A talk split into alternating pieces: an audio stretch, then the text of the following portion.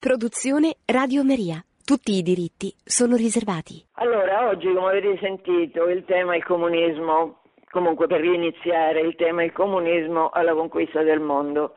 Io eh, l'ultima volta ho parlato della guerra dei Cristeros in Messico, quell'episodio tragico ma anche bellissimo della resistenza dei cattolici all'oppressione dell'agnosi e della massoneria e dell'odio anticristiano che questi seminano.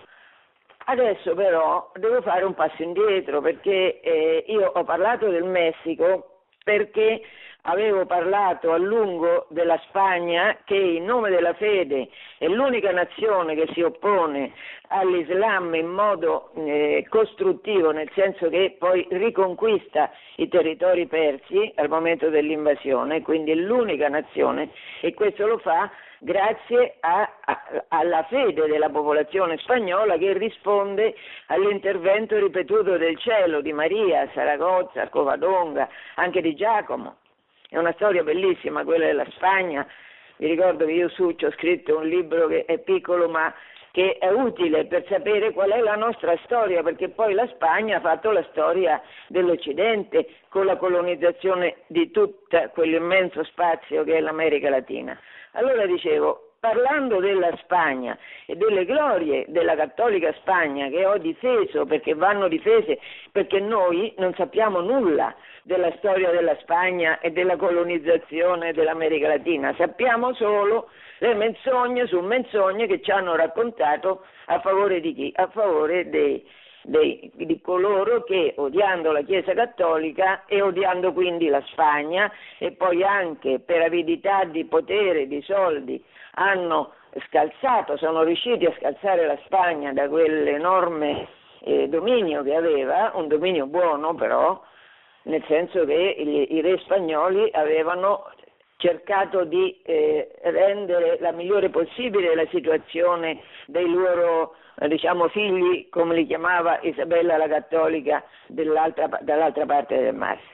Allora dicevo, avendo io esaminato a lungo questa, anche perché volevo dare qualche anticorpo, perché, ripeto, la storia è importante. Se io parlo male della Chiesa e mi invento tante schifenze fatte dai cristiani, è evidente che io, questo lo diceva già Agostino, IV secolo, è evidente che io preparo la persecuzione, è evidente perché se io so di qualcuno il male, tutto il male possibile, penso sono disposta a detestare questo qualcuno e poi, siccome l'odio prosegue, è una macchina inarrestabile se non interviene Dio, e che dopo chiaramente ci sono gli episodi più orrendi di persecuzione. Allora dicevo, ho parlato a lungo della Spagna per dare degli elementi che oggettivamente possono fornire un'argomentazione a chi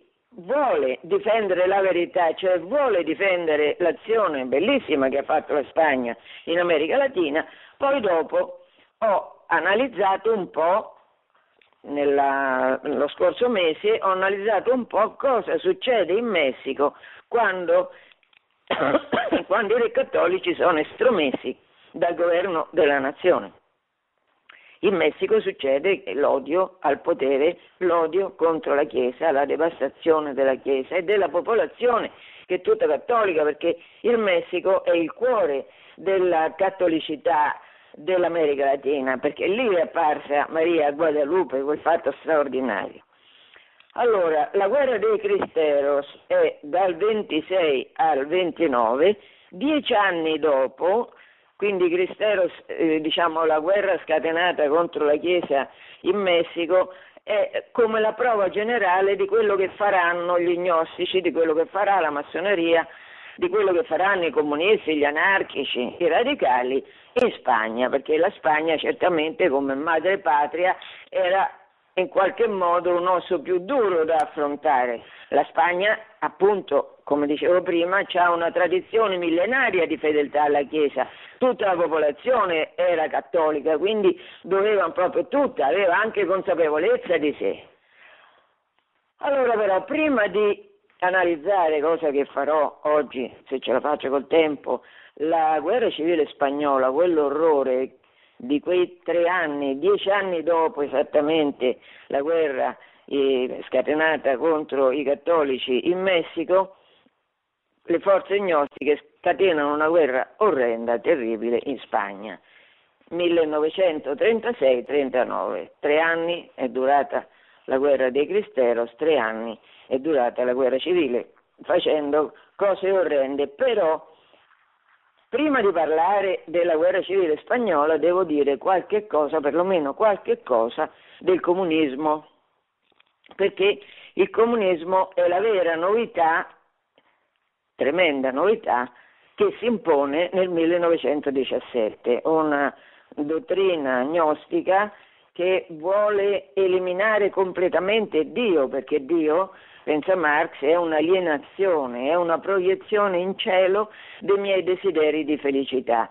Allora gli illuminati, gli gnostici che guidano la storia sono convinti che per liberare gli uomini dalla infelicità basti sopprimere l'idea di Dio perché se io tolgo Dio impongo agli uomini di lavorare per la felicità su questa terra, non proietto la felicità su un altro mondo, no, la devo realizzare qui e ora.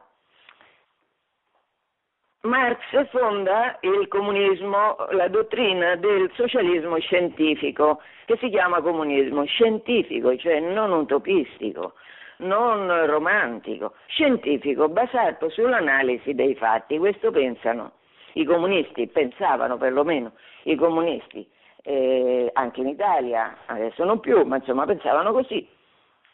Allora, eh, succede che eh, c'è la guerra, c'è la prima guerra mondiale e il, eh, la rivoluzione in Russia viene fomentata da dalle logge, in un primo momento inglesi, che portano Zelensky al potere. Allora, nel 1917 si, c'è una sollevazione antizarista che è guidata da questo signore, da questo illuminato che si chiama Kerensky. Dura poco perché? Perché eh, questa è una congiura internazionale, qua si vuole indebolire la Russia si vuole colpire la Russia e pertanto si manda in Russia il capo dei bolscevichi, cioè il capo dei rivoluzionari comunisti che è Lenin, che stava, eh, se ne stava, passava il tempo fra Capri, eh, la Svizzera, stava in Svizzera e viene portato in Russia in un vagone blindato attraverso la Germania perché è evidente la Germania voleva indebolire la Russia che era legata a Gran Bretagna e Francia.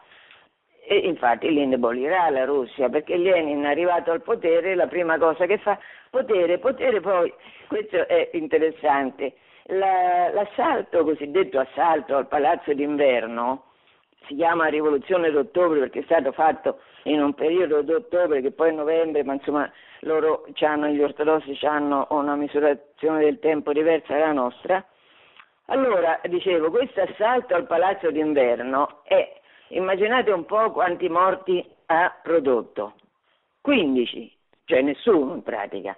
Era un, un colpo di Stato che non era un colpo di Stato, però appena preso il potere Lenin usa quello che già era, era, quello che era previsto, quello che anche Mazzini da noi prevedeva, pur non essendo comunista, e cioè quando si fa la rivoluzione bisogna farla come col terrore, perché questa è l'arma della rivoluzione. Senza terrore la rivoluzione, cioè voler cambiare la testa delle persone, voler cambiare la vita delle persone non si ottiene senza terrorizzare la popolazione. È quello che succede.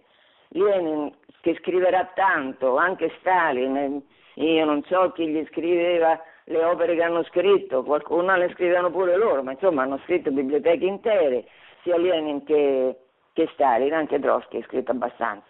Comunque nel 1917 scrive Stato e rivoluzione, che è il manifesto di quello che i comunisti bolscevichi vogliono realizzare, cioè vogliono realizzare uno Stato che abbia un partito guida, un partito di rivoluzionari, cioè di gente che di mestiere fa i rivoluzionari, questo è il loro mestiere, gente che deve essere ritenuta oggettivamente sempre dalla parte della ragione, da parte del, del, popolo. Il popolo deve avere una fiducia cieca, diciamo come noi cattolici abbiamo fiducia nel Papa, così il, il popolo doveva avere fiducia cieca nei rivoluzionari di professione che guidano il Partito Comunista.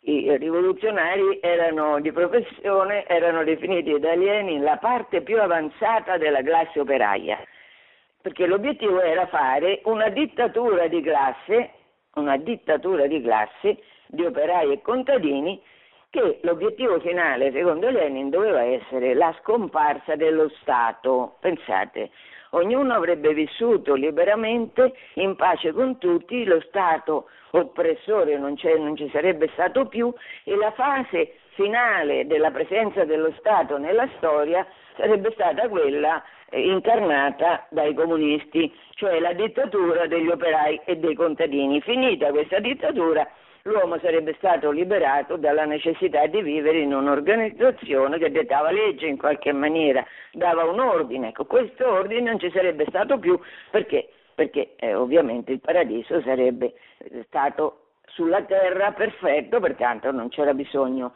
di null'altro che della vita normale. Allora, questa questo futuro radioso che Lenin immagina già nel 17, la scomparsa dello Stato, il regno della felicità, perché, perché eh, le teorie rivoluzionarie sono sempre eh, animate dal desiderio di bene, cioè dal desiderio che la popolazione tutta viva felice, viva felicemente. E quindi si liberi di tutte quelle pastoie, di tutte quelle ideologie, di tutti quegli inciampi alla felicità che gli uomini incontrano. Per fare questo ci vuole una testa rivoluzionaria inflessibile, infatti c'è il terrore rosso, immediatamente due anni di terrore rosso, 1918-1920, terrore rosso terrore, cioè la, la guerra civile, perché ai rossi si oppongono i bianchi.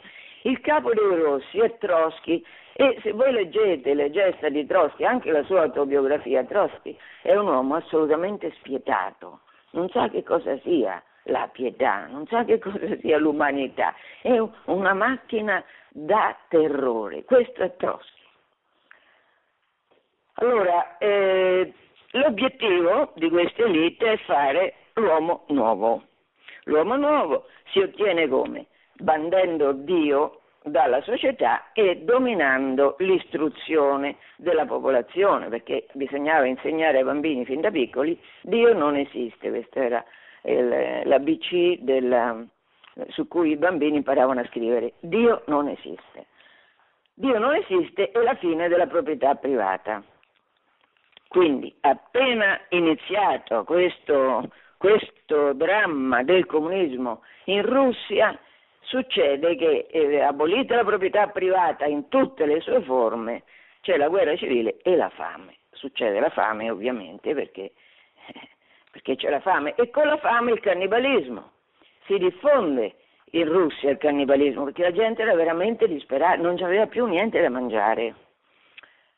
Contestualmente Lenin fa la pace perché il comunismo è una eh, dottrina di pace, no? sempre, tutte anche le bandiere, la pace, la pace, ecco, questa pace che all'estero è pace per fare il terrore in patria, perché senza terrore, lo ripeto, non si può organizzare l'uomo nuovo, quindi in patria il terrore e all'estero la pace. Questa pace che eh, Lenin firma a Brest-Litovsk è una pace interessante perché effetti anche oggi. La Russia cede, rinuncia ai territori che aveva in Polonia, in Finlandia, in Lituania, in Estonia e rende l'Ucraina indipendente. Quindi la prima volta che l'Ucraina è indipendente è nel 1918 con la pace di Brest-Litovsk che permette ai comunisti di organizzare il terrore in patria, facendo la pace con gli altri, dando agli altri dei territori erano, di cui l'impero russo si era impossessato. dall'inizio come si organizza il terrore? Il, il, terrore si organizza con la CECA, che è la polizia politica segreta, terribile polizia, e anche con i gulag, cioè con i campi di concentramento. Perché quello che faranno i nazisti, i nazisti per certi versi non fanno che copiare, mettere in pratica quello che già i comunisti avevano realizzato. E allora, eh, pensate, adesso vi leggo qualche riga del decreto sul terrore rosso del 15 settembre.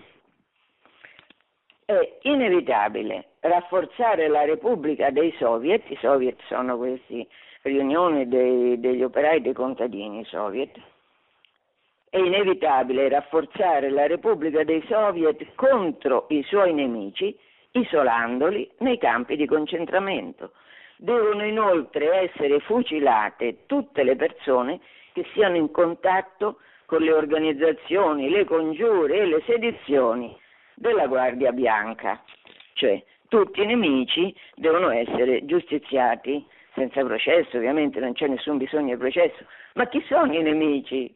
Ecco, in Ucraina, a proposito dell'Ucraina, che appunto oggi sappiamo il dramma che succede da quelle parti, in Ucraina i comunisti, Stalin questo, qualche tempo dopo, 15 anni dopo, 20 anni dopo, permetterà che i culati, cioè i contadini, i contadini criminalizzati, contadini ricchi, insomma i contadini morissero di fame.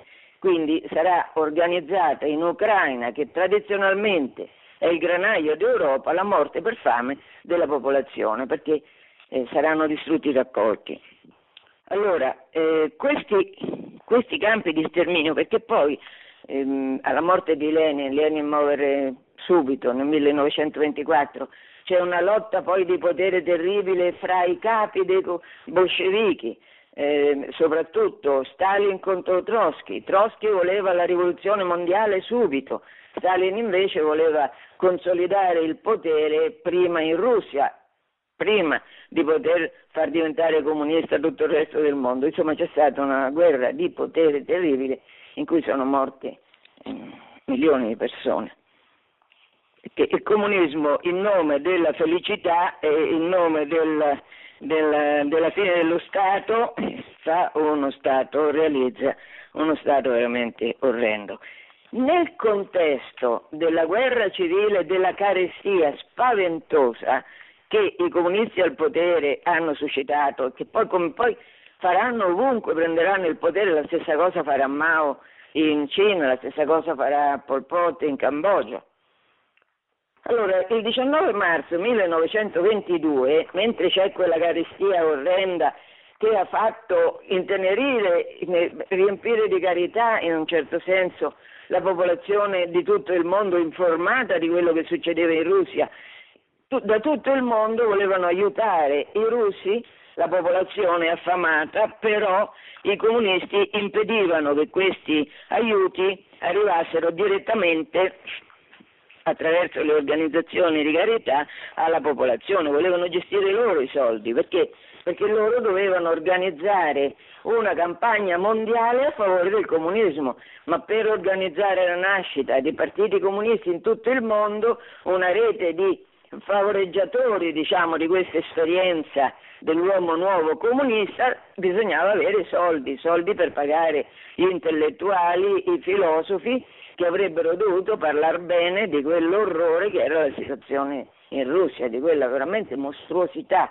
che si stava realizzando in nome di un eh, del raggiungimento della felicità dettata da quelli che ritenevano se stessi adatti a creare un uomo nuovo. Pensate, pensate, che razza di uomo, che razza di Satana erano questi, perché qui chiaro c'è l'agnosi che loro decidono cosa è bene e cosa è male e in nome di cosa è male e cosa è male dettato da loro chiaramente fanno non solo la lotta a Dio ma la lotta alla, alle persone. Giovanni Paolo l'ha ripetuto fino all'infinità questa ovvietà, e cioè che se io vado contro Dio, la, eh, il secondo gradino sarà inevitabilmente da parte mia andare contro gli uomini. Perché io vorrò affermare me stessa e le idee del mio cervello contro quelle delle altre persone. Quindi il disprezzo di Dio porta inevitabilmente con sé il disprezzo degli altri uomini. Allora, nel, dicevo, nel contesto drammatico della guerra civile in Russia e della carestia, che si viene chiaramente come risultato delle politiche di non senso fatte dai bolscevichi, l'abolizione totale della proprietà privata, in questo contesto dicevo che suscita a livello internazionale compassione per il popolo russo, così scrive Lenin al Politburo, cioè al Comitato Centrale del Partito Comunista. Guardate, è una lettera drammatica, io mm, ne ho già parlato, penso adesso non mi ricordo quando, ma ve la ripeto perché è veramente impressionante, è il segno di dove può arrivare lo spirito umano. Allora, scrive Lenin, dobbiamo assolutamente mettere in atto la requisizione degli oggetti preziosi della Chiesa nel modo più rapido e radicale per poterci garantire un fondo di alcune migliaia di rubli oro. Aggiunge, possiamo farlo con successo solo ora. Tutti i calcoli ci dimostrano che in seguito non ne avremo più la possibilità, perché non c'è occasione più favorevole di questa disperata carestia per giocare sugli stati d'animo di vaste masse contadine. Cioè, che sta dicendo Lenin? Sta dicendo che siccome tutti i contadini, tutta la popolazione russa era molto credente e, e, la, e nel corso dei secoli la Chiesa russa, anche adesso, hanno dei paramenti meravigliosi, pieni di pietre preziose, le icone, per non parlare delle icone, cioè la Chiesa russa ha la, la pietà della popolazione russa ha dotato di meraviglie artistiche e anche di gioielli varie, i vari monasteri, le varie lavre, le varie chiese. E chiaramente eliminare, volendo eliminare Dio dalla storia, la, il passo successivo era che bisognava distruggere tutte le chiese, in modo particolare bisognava, perché questo era quello che volevano fare, bisognava appropriarsi di tutte le cose preziose che c'erano nelle chiese per venderle, realizzare soldi, per che cosa? Per aiutare quelli che morivano di fame? Assolutamente no, per usarli per la propaganda, perché nel 19 nasce il Comintern, cioè la terza internazionale. In nome della terza internazionale i comunisti si sentono investiti del compito di propagandare a tutto il mondo il comunismo. A questo punto, dicevo, costa soldi e in questo contesto i soldi che si possono ricavare dalla vendita, cioè dalla distruzione di tutto il patrimonio religioso e artistico russo, distruzione di tutto quell'immenso patrimonio,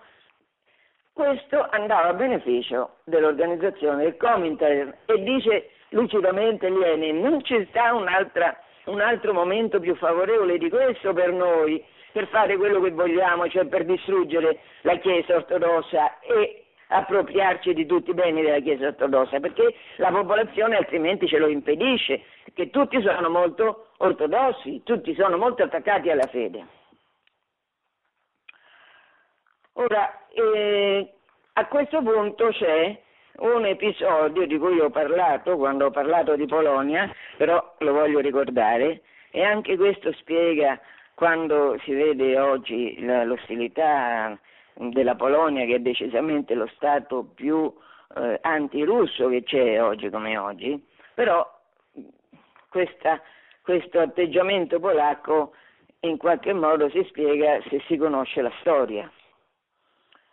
E allora queste, eh, questa valanga umana, dopo aver devastato la Russia, proprio come era successo in Francia al momento della rivoluzione, siccome aveva distrutto completamente ogni ricchezza eh, nella Russia, aveva una speranza di sopravvivere invadendo gli altri stati, certamente in nome della felicità del comunismo, e appropriandosi delle ricchezze degli altri stati, non c'erano altre possibilità di sopravvivenza. E così, eh, e così Lenin eh, prevede un'avanzata lampo in Polonia, la Polonia che era stata appena ceduta e che era diventata Stato di nuovo nel 1918, alla fine della Prima Guerra Mondiale, e così Lenin fa, il, i bolscevichi progettano di invadere con un esercito di milioni di persone la Polonia, la Polonia che si era appena eh, ricostituita due anni prima in Stato, quindi pensano che, che resistenza può offrire la Polonia? Nessuna. Esercito in due anni che cosa può aver fatto? Niente. Ecco, questo eh, del 1920 c'è l'armata russa che avanza in Polonia c'è un miracolo, infatti un miracolo. Questo viene chiamato il miracolo della Vistola. Cioè i polacchi resistono a questo esercito di due milioni di russi. Succede come mai? Succede che la Polonia, ripeto, in due anni non poteva avere uno Stato organizzato, però la Chiesa aveva, sempre avuto in Polonia una grande influenza ed è la Chiesa, sono i vescovi che chiamano alla mobilitazione, i vescovi che chiedono a, al Papa, a Benedetto XV, che chiedono di eh, mobilitare la Chiesa mondiale perché preghi ottenendo da Dio la protezione della Polonia, ottenendo un miracolo. Nel 1920 ci sono i, i vescovi, il primate di Polonia, che indirizza ai vescovi di tutto il mondo una lettera in cui si scrive la Polonia non aveva intenzione di combattere, vi è stata costretta. Come uno sciame di cavallette che dopo aver distrutto ogni segno di vita in un luogo si sposta altrove costretto dalla propria azione distruttrice a migrare, similmente ora il bolscevismo, avvelenata e saccheggiata la Russia, si volge minaccioso verso la Polonia. Per il nemico che ci combatte, la Polonia non è l'ultima meta della sua marcia, è piuttosto una tappa e una piattaforma di lancio verso la conquista del mondo. La Polonia è l'ultima barriera posta sulla strada del bolscevismo verso la conquista del mondo. Se dovesse crollare, il bolscevismo si impadronirebbe nel mondo intero con tutta la sua potenza distruttrice. È l'ondata che oggi minaccia di invadere il mondo. E l'ondata che oggi minaccia di invadere il mondo è veramente terribile. Oltre alla dottrina e all'azione, il bolscevismo porta nel suo petto un cuore pieno di odio e questo odio è rivolto soprattutto contro il cristianesimo, di cui è decisamente una negazione. Si volge contro la croce di Cristo e contro la sua Chiesa. Ecco, queste parole bellissime, molto sintetiche, eh, molto concise, molto eh, realistiche perché non si inventano niente, descrivono solo quello che le cavallette stanno per fare dopo aver distrutto la Russia. Il Papa Benedetto XV accoglie, l'esame, accoglie l'appello accorato dei vescovi ovviamente e scrive a sua volta eh, Ora non solo è in pericolo l'esistenza nazionale della Polonia, ma tutta l'Europa è minacciata dagli orrori di nuove guerre. E conclude il suo appello rivolgendo un'intercessione della, chiedendo un'intercessione della Vergine Santissima protettrice della Polonia. Questo appello del Papa, eh, scusate, questa lettera del Papa dà forza ai vescovi la Vergine protettrice della Polonia e la Vergine Nera di Cessocova, dà forza ai vescovi, i quali leggono, ripeto, l'esercito, l'esercito eh, dopo due anni, dopo secoli che la Polonia non esisteva più, dalla fine del Settecento la Polonia aveva perso completamente la sua realtà di Stato, era stato eh, spogliato da una parte la Russia, la Prussia e l'Austria, quindi non c'era più lo Stato polacco in due anni cosa poteva aver fatto? I vescovi, i vescovi o, diciamo, prendono in qualche maniera il potere temporale in qualche maniera e fanno leggere in tutte le chiese un appello alla mobilitazione nazionale e succede che la popolazione si arruola in massa, cioè i polacchi in massa rispondono all'appello che hanno fatto i vescovi. E poi c'è, come sempre la provvidenza suscita, c'è un uomo provvidenziale che si chiama Pilzewski, maresciallo, che è un genio militare, come a suo tempo Sobieski, nel XVI secolo e questo genio militare, la forza della fede della popolazione, animata dalla difesa della fede oltre che dello Stato della Polonia, fa sì che sulla Vistola questo esercito russo di due milioni di cavaletti è fermato. Quindi per il momento non c'è, perché loro pensavano chiaramente che eh, conquistata Varsavia sarebbe stato facilissimo arrivare a Berlino e poi a Parigi, cioè prendere tutta l'Europa.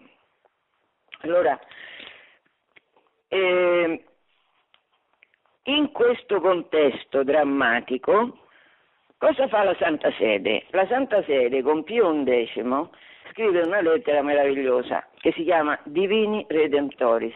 Pio XI, che è il successore di Benedetto XV, scrive molte lettere bellissime me ne occuperò di quella che scrive ai tedeschi, al popolo tedesco, mit Zorge, nel 1937, lo stesso anno di questa Divini Redemptoris.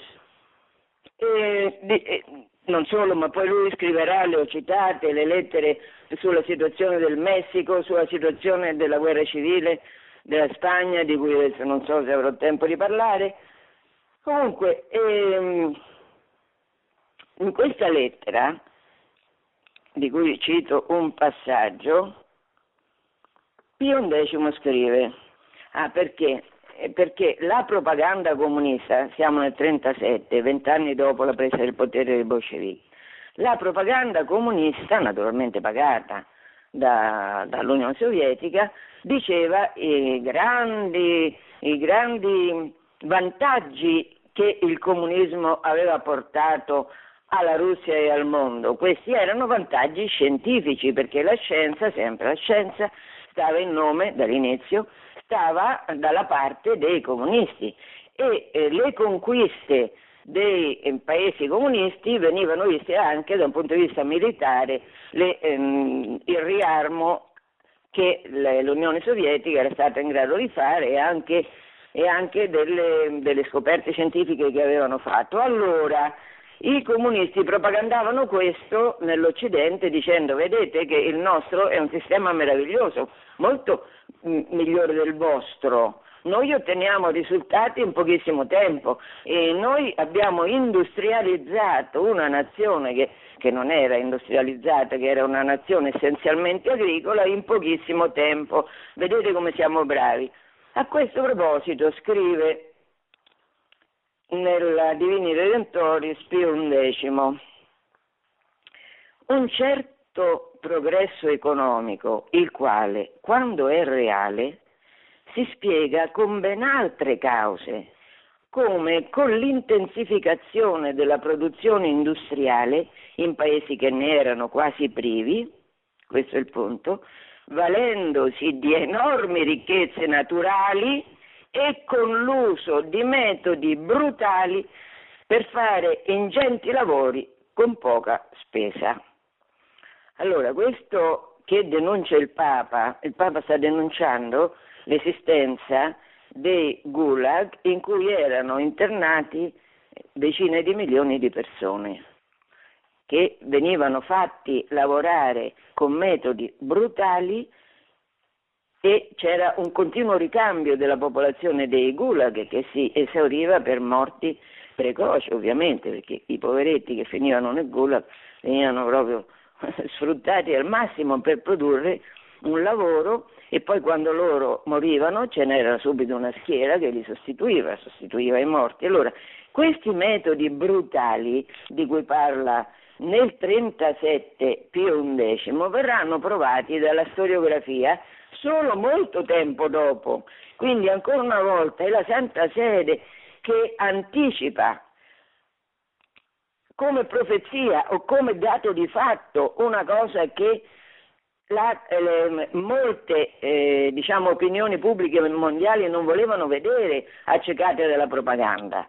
ripeto, questo è un, veramente un aspetto molto interessante.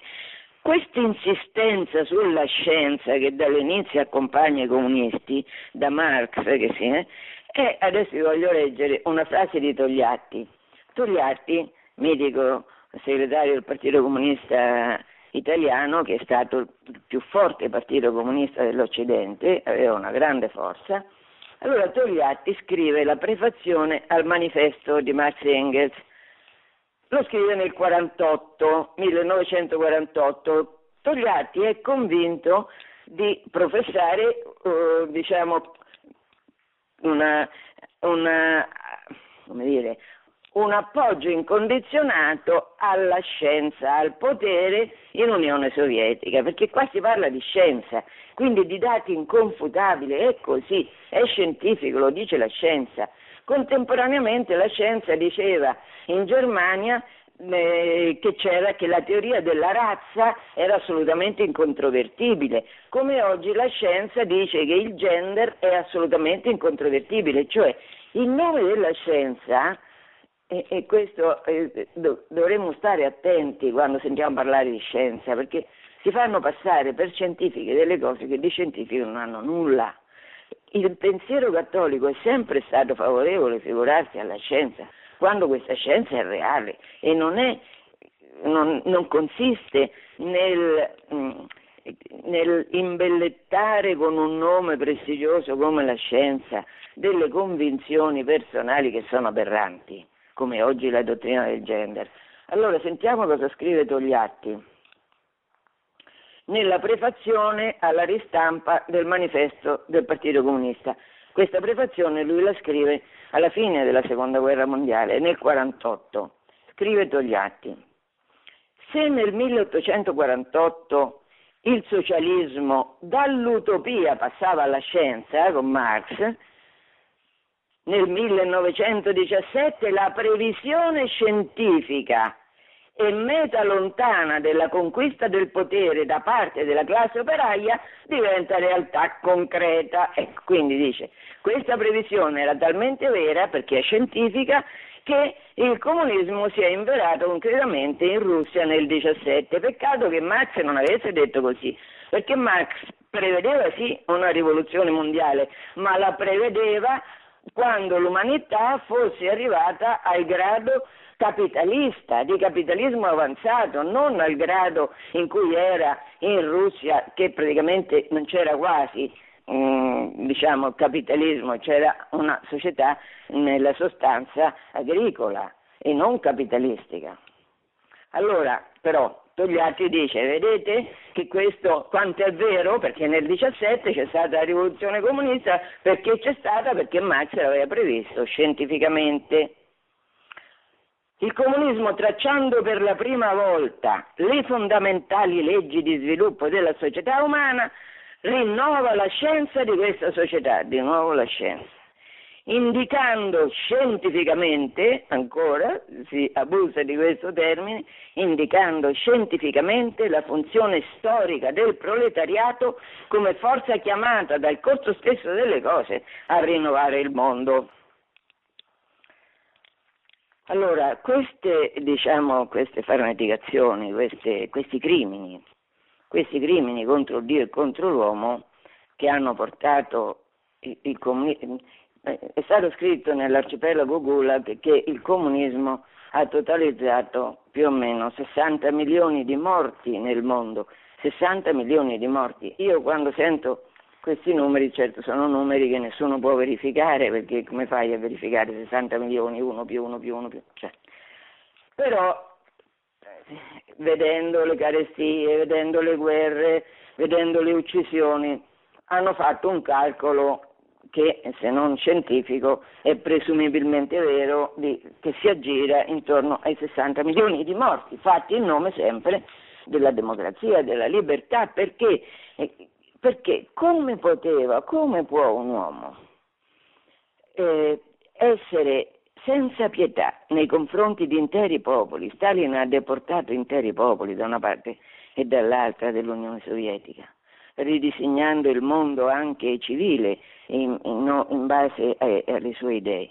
come si può far soffrire le persone come è stato fatto? Anche gli esperimenti che hanno fatto nei campi di concentramento, nei gulag, prima di quelli di Mengele eh, nazisti, prima dei lager, hanno cominciato i russi, come si può comportarsi in modo così terribile in nome della felicità?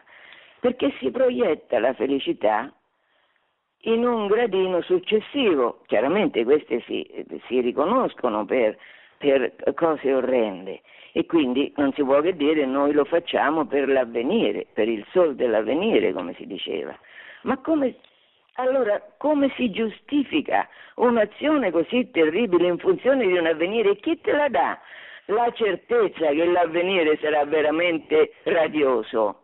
Te la dà una fede cieca loro hanno combattuto contro la fede cristiana, ma per incarnare una fede cieca, senza nessuna prova, nelle idee che loro stessi concepiscono. Pensate, perché il cristianesimo è fondato sulla risurrezione di Gesù Cristo, ma che Gesù è risorto lo provano un'infinità dei fatti, un'infinità anche di martiri che hanno accompagnato la storia della Chiesa. E questi martiri, la storia della Chiesa è la prova migliore della veridicità della risurrezione di Cristo, perché altrimenti nessuno avrebbe affrontato le torture, per esempio a cominciare da Roma, per evitare cosa? Per evitare di dare un po' di incenso a una statua, figurati che ci vuole dare un incenso a una statua. E per non dare un incenso a una statua, io, io ragazzino, io ragazzina, io vecchio, affronto torture orrende prima della morte, allora, questa fede ascientifica, completamente ascientifica, cieca, in che cosa? Nelle promesse, nella sostanza, nelle promesse che Satana fa agli intellettuali, a quelli che si ritengono eh, intelligentissimi. È un dramma, un dramma che se eh, dopo la seconda guerra mondiale eh, l'orrore del nazismo, ripeto però, il nazismo è sì un orrore è un orrore, ma riprende la strada del comunismo. I lager, tutta la, la polizia politica, queste erano, erano conquiste comuniste della Russia comunista. Certo, i nazisti fanno di più, fanno un passo avanti perché i, i comunisti hanno perseguitato certamente cristiani ed ebrei, però con Hitler arriviamo a immaginare lo sterminio degli ebrei la Shoah e questo certamente è una, un passo che i comunisti non avevano fatto, ma non è escluso che Stalin stesse cominciando a intravedere qualcosa del genere rispetto agli ebrei. In ogni caso, alla fine della seconda guerra mondiale, eh, con l'Unione Sovietica che ha difeso il proprio territorio dall'invasione nazista con un, un coraggio enorme, con un'abnegazione enorme, l'Unione Sovietica è passata dalla parte delle, delle, potenze democratiche. Certo questo era un inganno perché di democratico l'Unione Sovietica non aveva nulla, però avendo vinto la guerra contro la Germania, contro la, la Germania, l'Italia e, e il Giappone, la, è stato in qualche modo implicitamente accettato che l'Unione Sovietica fosse democratica.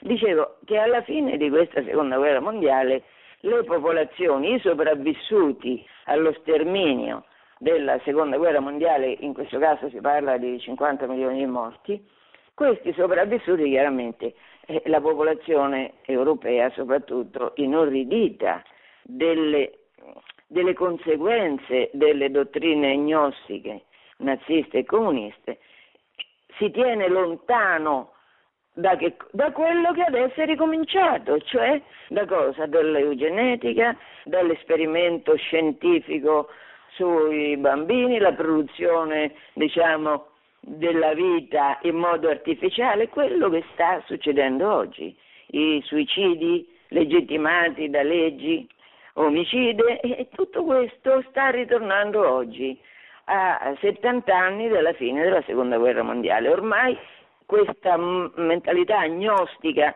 che è stata veicolata essenzialmente dalle organizzazioni mondiali come l'ONU e anche l'Unione Europea, questa mentalità adesso è tornata in auge.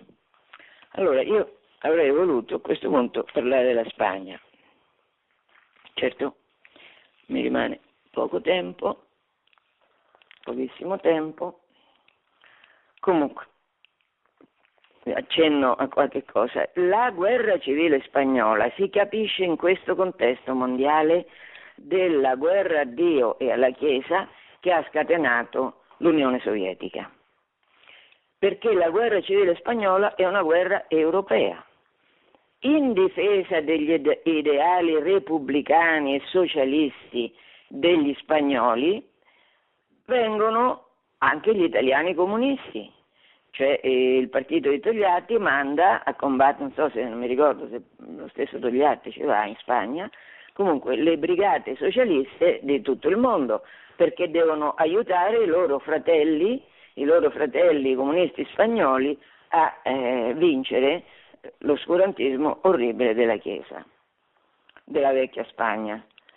E, ehm, quindi e dall'altra parte anche Hitler diciamo, aiuta, aiuta i, eh, i franchisti perché li aiuta? Perché vuole evitare, questo lui, lui lo scrive, lo scrive così Hitler nei, nei suoi quaderni, se non ci fosse stato il rischio che il pericolo rosso potesse sommergere l'Europa, non avrei ostacolato la rivoluzione in Spagna, il clero sarebbe stato sterminato, eh, sicuramente, sicuramente Hitler interviene in Spagna contro i comunisti solo perché temeva che a est in Russia, a ovest in Spagna il comunismo potesse poi prendere tutta l'Europa e quindi interviene, ma non interviene per difendere la popolazione, cioè la Chiesa, quello lui non lo voleva affatto, non voleva affatto difendere la Chiesa, anzi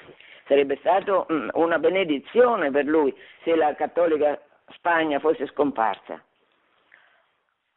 I movimenti antispagnoli, perché così sono, la storia della Spagna è caratterizzata da questa adesione in massa di tutta la popolazione alla fede cattolica ed è una storia eroica, grandiosa proprio per questo.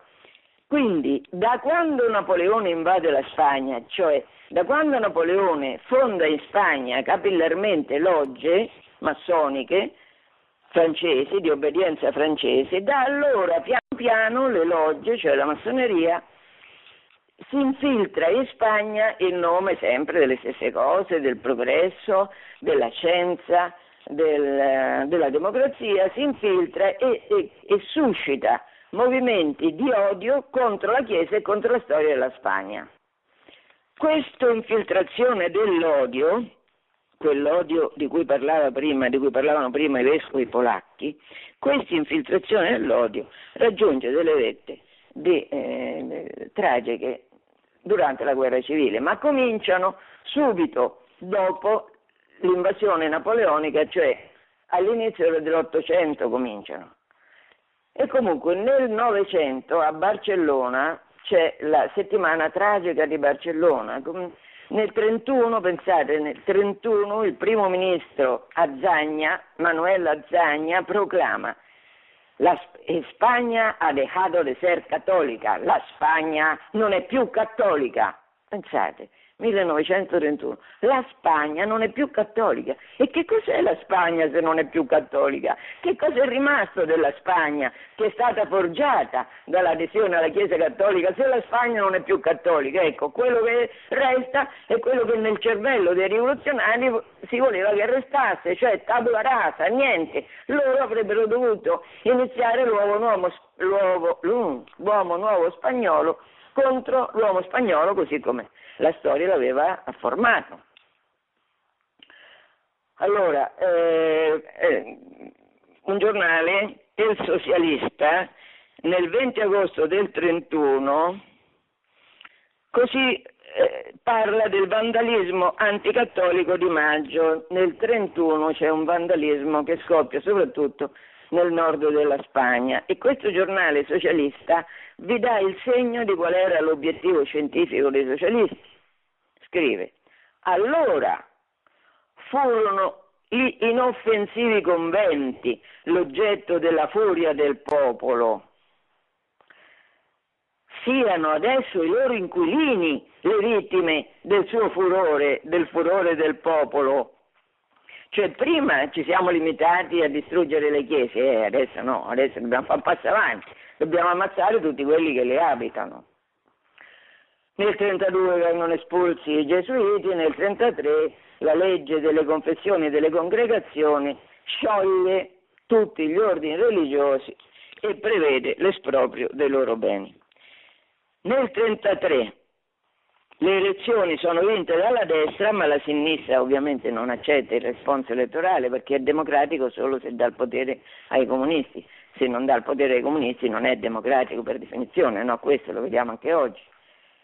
È reazionario. E qui c'è nel 1933 l'inizio della persecuzione violenta che è stata preparata da tempo da decenni è stata preparata questa, questo attacco violento alla Spagna, alla storia della Spagna e contestualmente ci sono i martiri. Da questo attacco nascono i martiri. Guardate che la storia della Spagna, io purtroppo non faccio in tempo neanche accennare minimamente, la storia della Spagna anche del Novecento è bellissima. Sono stata recentemente a presentare una storia unica a Siviglia e e lì c'era uno storico che mi ha, mi ha introdotto, uno bravo, devo dire, molto bravo è stato, che poi, conoscendolo bene a cena, mi ha raccontato di cosa è successo nei paesi in cui viveva la famiglia, la sua famiglia, perché quando c'è stata la mm, guerra civile, un conto è quello che è successo nelle città, dove la gente milioni di persone, centinaia di milioni di persone non si conoscevano, ma nei paesi mille persone, 500 persone, 2000 persone si conoscono tutti.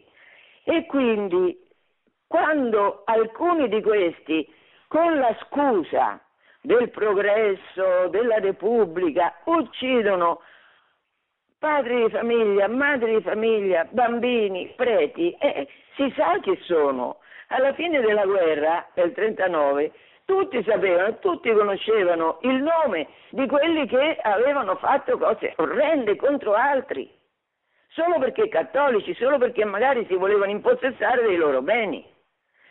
Ecco, e in Spagna è successa una cosa, insieme a questo orrore della guerra civile, è successa una cosa incredibile, che gli spagnoli, i cattolici spagnoli non sono scomparsi e hanno affrontato il martirio, cioè essere ammazzati in nome della fede, col perdono e scrivendo e dicendo ai loro parenti, non ve lo dovete, voi conoscerete sicuramente, se non li conoscete già adesso, i nomi di quelli che ci hanno ammazzato, ma non dovete avere nessun astio contro di loro, dovete pregare, dovete perdonare, perdono, perdono. Questa è eh, ancora una volta la gloria della Spagna cattolica che non smette di essere cattolica perché c'è una parte illuminata, sempre più grande questa parte illuminata anticattolica della popolazione che si scaglia con odio contro la storia della propria nazione e dei propri parenti anche, dei propri amici, perché c'è stato proprio un odio che ha regnato. Comunque, ne parlerò, ne tornerò a parlare ancora perché questo è un episodio troppo bello anche per noi cattolici, troppo bello per essere trattato così in due minuti come ho potuto fare oggi. Allora, eh, se Dio vuole, ci si rivede a settembre, il terzo lunedì di settembre. Buona estate. Produzione Radio Maria. Tutti i diritti sono riservati.